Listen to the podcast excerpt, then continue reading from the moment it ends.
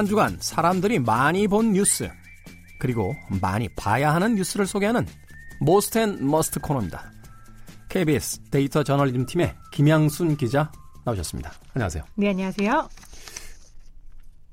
오늘 사실 이게 녹음하는 날이 어, 나오는 날이 아닌데 어, 쉬는 날인데 나와주셔서 감사합니다. 네. 제가 이 프로그램을 정말 너무 애정해서 다른 사람에게 뺏길까봐 일부러 휴일에도 나오고 에이, 있습니다. 설마 저희 그런 캐릭터 아닙니다. 그래도 혹시나 모르니까. 자, 한 주간에 어, 특히나 이번 주엔 뉴스 굉장히 많았던 것 같습니다. 어. 네, 이번 주에 뉴스가 굉장히 많았어요. 특히 지금까지 말씀드렸던 일본 뉴스가 모두 어떻게 보면은 총 합체가 됐다라는 느낌이 들 정도로 일본 관련 뉴스가 가장 많았는데요. 이제 가장 많이 본 뉴스 네이버에서 집계한 결과 어, 다시 1위를 탈환했습니다. 지난주 잠깐 태풍에게 키워드 1위를 내줬었는데 네. 다시 일본 키워드가 1위를 탈환했어요. 일본이 계속해서 그 키워드 1위라는 건 되게 인상적인 게요. 어, 왜냐하면 그 한일 이제 무역 분쟁이 시작이 된 뒤에 굵직한 이슈들은 있었습니다만 뭐 일종의 성명서 형태들만 계속 나오고 있지 구체적인 사건들은 아직까지 없는데 그렇죠. 계속해서 그 관심순위 1위에 올라 있다라는 건 이건 사실은 좀 뭐라고 할까 좀 인상적인 거 아닌가요? 이제 지금 한 달하고도 2주째 더 지나가고 있으면서 경제 통계들이 좀 나오고 있어요. 네. 이게 좀 다른 양상인 거죠. 음. 그래서 일본에서도 우리나라에게 수출을 금지하고 나서의 경상 수지가 그다지 좋지 않았다. 그래서 일본 내부에서도 어떤 목소리들이 나오고 있는지, 그다음에 현지 공장들의 상황은 어떠한지 이런 르포 기사들이 좀 많이 등장을 하고 있다 보니까 일본 관련 뉴스가 말씀하신 대로 소비가 지속적으로 많이 되고 있는데 그 종류가 좀 더 다층적이다라고 네. 보실 수 있을 것 같아요. 일정한 기간이 지나가면서 이제 그 여파에 대한 어떤 그 영향들이 이제 수치화돼서 나오기 시작하면서 이제 그게 실질적인 이제 뉴스로 이제 변환이 되고 있는 거군요. 저도 뭐 최근에 본 뉴스들 보니까 그 일본 수입차들의 뭐 판매량이 20에서 30% 이상 떨어졌다라고도 하고 또 관광객이 이제 급락하게 되면서 지방 소도시들의 일본의 어떤 타격이 실질적으로 이루어지고 있다. 라는 뉴스들을 계속 보게 되는데 이제 그런 것들이 이제 가시적인 어떤 자료로서 보여지면서 이제 또 많은 사람들이 보게 됐다. 네, 맞아요. 거기다 또 하나의 큰 축이 된 게 이제 2020 내년에 도쿄 올림픽이 예정이 되어 있잖아요. 네. 도쿄 올림픽을 앞두고 일본에서 후쿠시마에 대한 어떤 긍정적인 프레임을 만들기 위해서 국제사회에 굉장히 노력을 많이 하고 있어요. 예컨대 뭐 이제 식단을 후쿠시마 농산물로 하겠다라든지 아니면 우리가 정말 안전하다는 걸 보여주기 위해서 후쿠시마 사진을 내보인다든지 아니면은 또 이제 현재 현재 있는 오염수 등을 우리가 방출을 하겠다라고 하면서 오염수가 어, 태평양에 방출됐을 경우에 큰 문제는 없다. 또 이런 연구 결과를 발표한다든지 이런 노력들을 하고 있는데 이게 거꾸로 일본에게 좀 부메랑이 되고 있습니다. 왜냐면은 일본에서 지금 세슘 농도가 일본 전역에서 위험인 곳이 없다라고 얘기를 했더니 바로 그린피스에서 반박을 했거든요. 일본 정부가 세슘 농도의 기준치를 바꿔버렸다. 그렇기 때문에 위험하지 않은 거다. 이게 기존 기준치에 거의 10배에서 20배로 올려놨더라고요. 인간이 살 수 있는 뭐 위험 수치를. 그러니까 그렇게 자기들이 그 말하자면 마음대로 기준치를 바꿔놓고 나서 위험하지 않다라고 전 세계에 얘기를 한다는 게 참 어떻게 보면 이해가 좀 안 되죠. 그 우리 식으로 하면 이런 거잖아요. 그 어느 날 병원에 갔는데 그 당 수치를 어, 300까지는 괜찮습니다라고 해서 갑자기 100으로 잡아놨던 기준을 자기들 마음대로 두세 배 올려놓고 그 그냥 우긴다고 되는 문제가 아니잖아요, 이게. 그래서 이제 굉장히 문제가 된 게 있고 이게 방사능뿐만 아니라 또 독도가 다시 한번 문제가 되고 있어요. 일본에서 도쿄올림픽 조직위원회 홈페이지에 이제 지도를 올린단 말이죠. 우리가 여기에서 올림픽을 개최합니다라고 개최지를 소개하는 지도예요. 근데 여기 버젓이 독도가 딱 자신의 영토인 것처럼 점으로 딱 찍혀 있고요. 우리뿐만 아니에요. 그 러시아가 현재 시료 지배하고 있는 쿠릴 열도가 있어요. 네 개의 섬인데 이 북박 영토도 우리의 영토다라고 또 이렇게 점을 다 찍어 놨더라고요.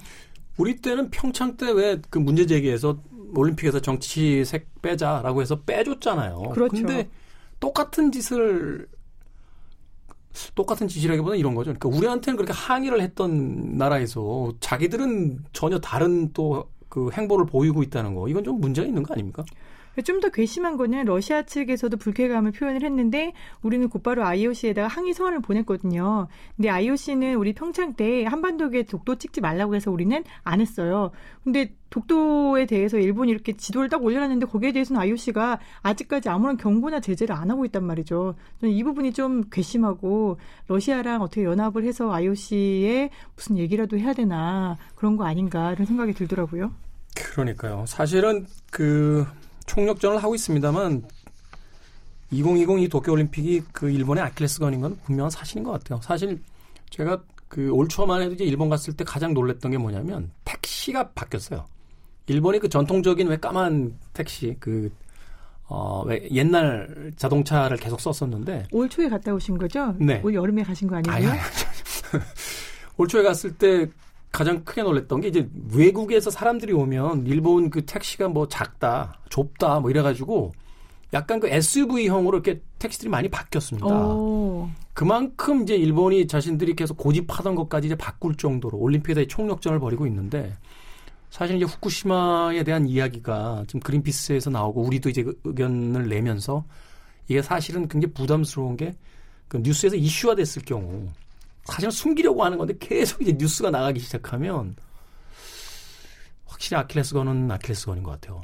네. 네, 그래서 이제 정말 후쿠시마가 괜찮다라고 포장을 하려고 하면 할수록 부메랑으로 돌아오고 있다라는 거를 일본이 좀 깨닫고 있는 것 같고요. 또 하나 일본 관련된 뉴스가 뭐였냐면요. 이번 주에 광복절이 있었잖아요. 이 광복절은 우리에게는 빛을 되찾은 날이지만 일본에게는 패전일이란 말이죠. 그렇죠. 일본의 패전일도 일본이 기념을 합니다. 그런데 이제 연회와 마찬가지로 아베 신조 일본 총리가 야스쿠니 신사에 공물을 또 보냈어요.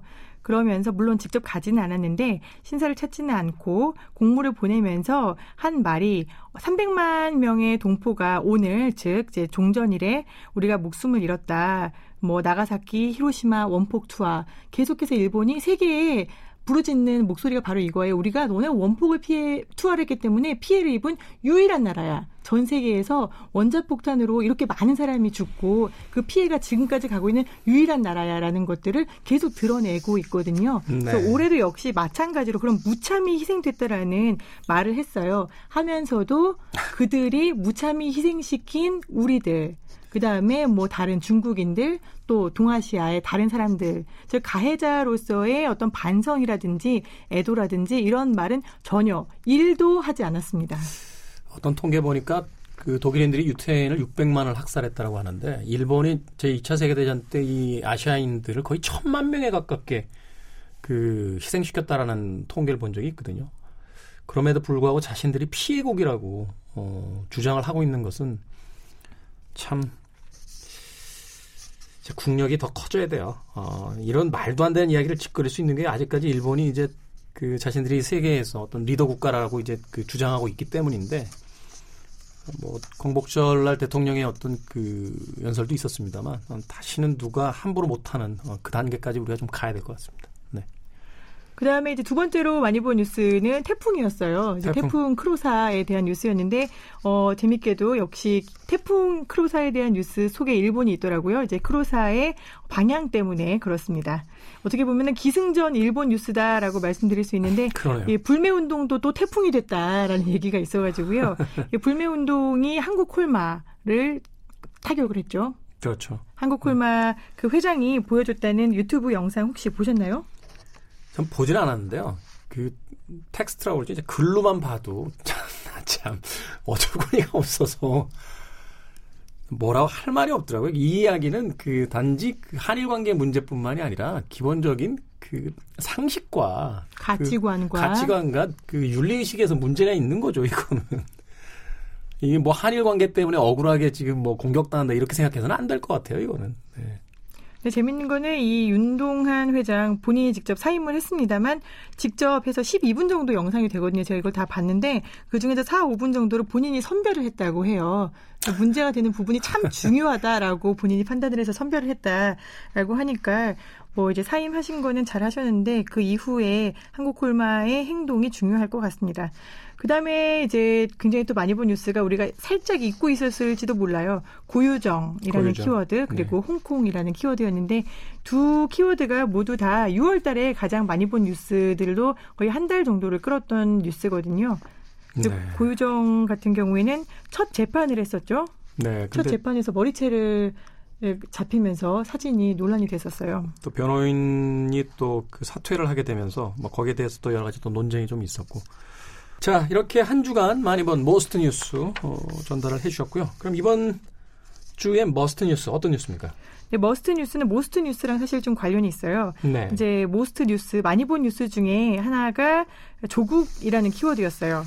네, 지금 그 법무장관 후보로 어, 지명이 됐죠. 그렇죠. 청문회 네. 준비 중인데요.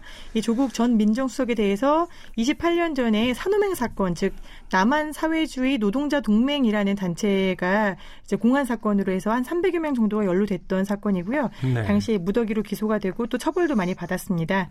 이제 조국 후보자는 당시 산호맹은 아니었고요. 산호맹의 산하 단체인 남한 사회주의 과학원, 즉 사과원이라는 곳에서 활동한 혐의로 구속이 됐다가 다섯 달 만에 집행유예 로 풀려났었던 전적이 있습니다. 음, 네.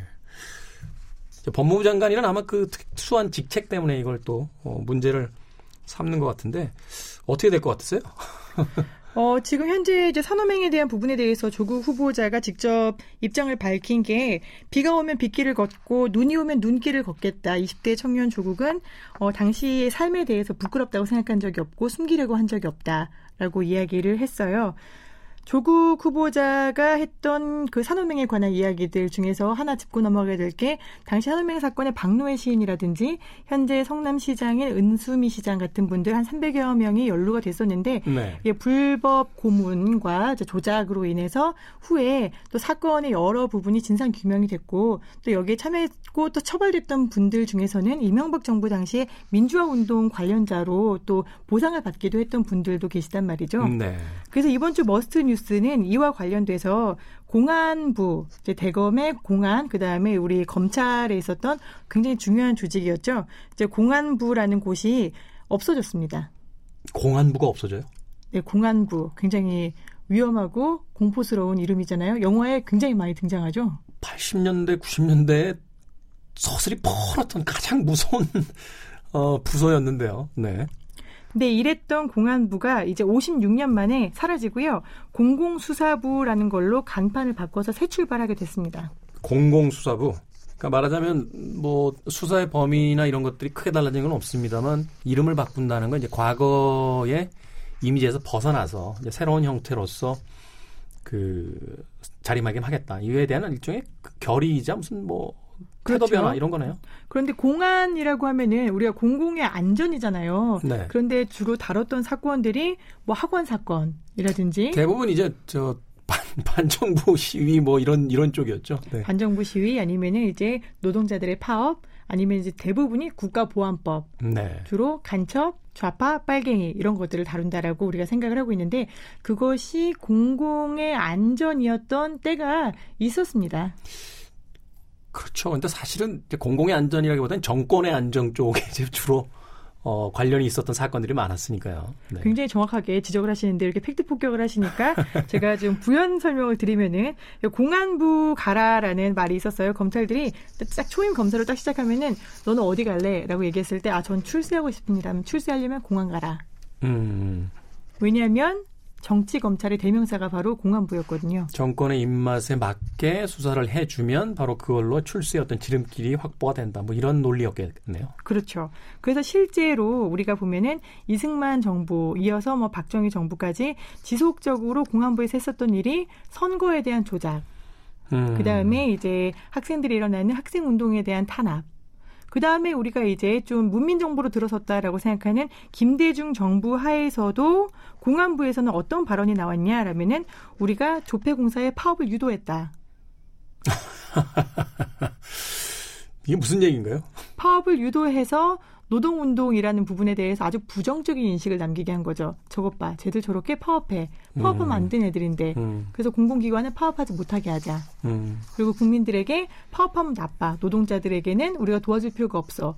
라고 인식을 남겼던 조폐공사의 파업 사건을 조작했던 것이 바로 공안부였다는 거예요. 네. 정권에서 원하는 바대로 해줬던 하수인이다라는 걸 스스로 자인을 했던 셈인데 그래서 이때부터 그 조폐공사의 파업 유도 발언부터 공안부는 정통 엘리트 코스에서 조금씩 조금씩 멀어지기 시작합니다.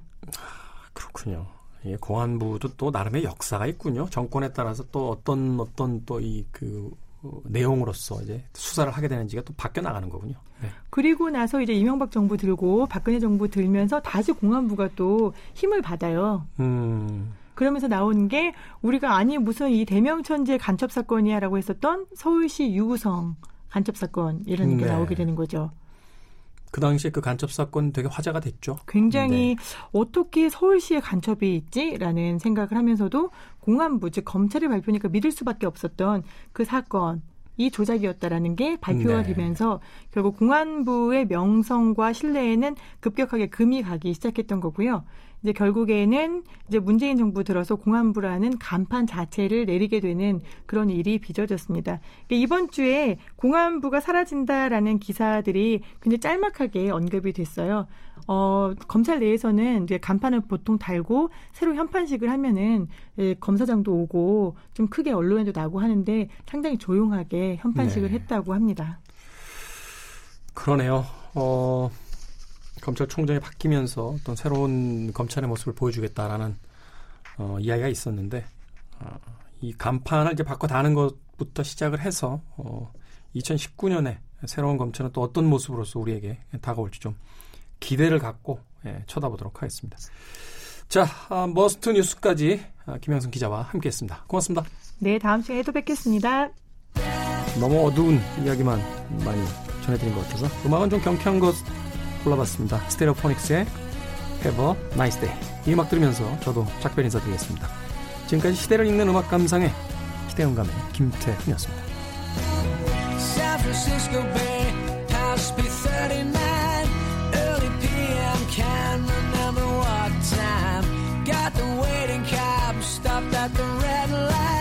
Dress was sure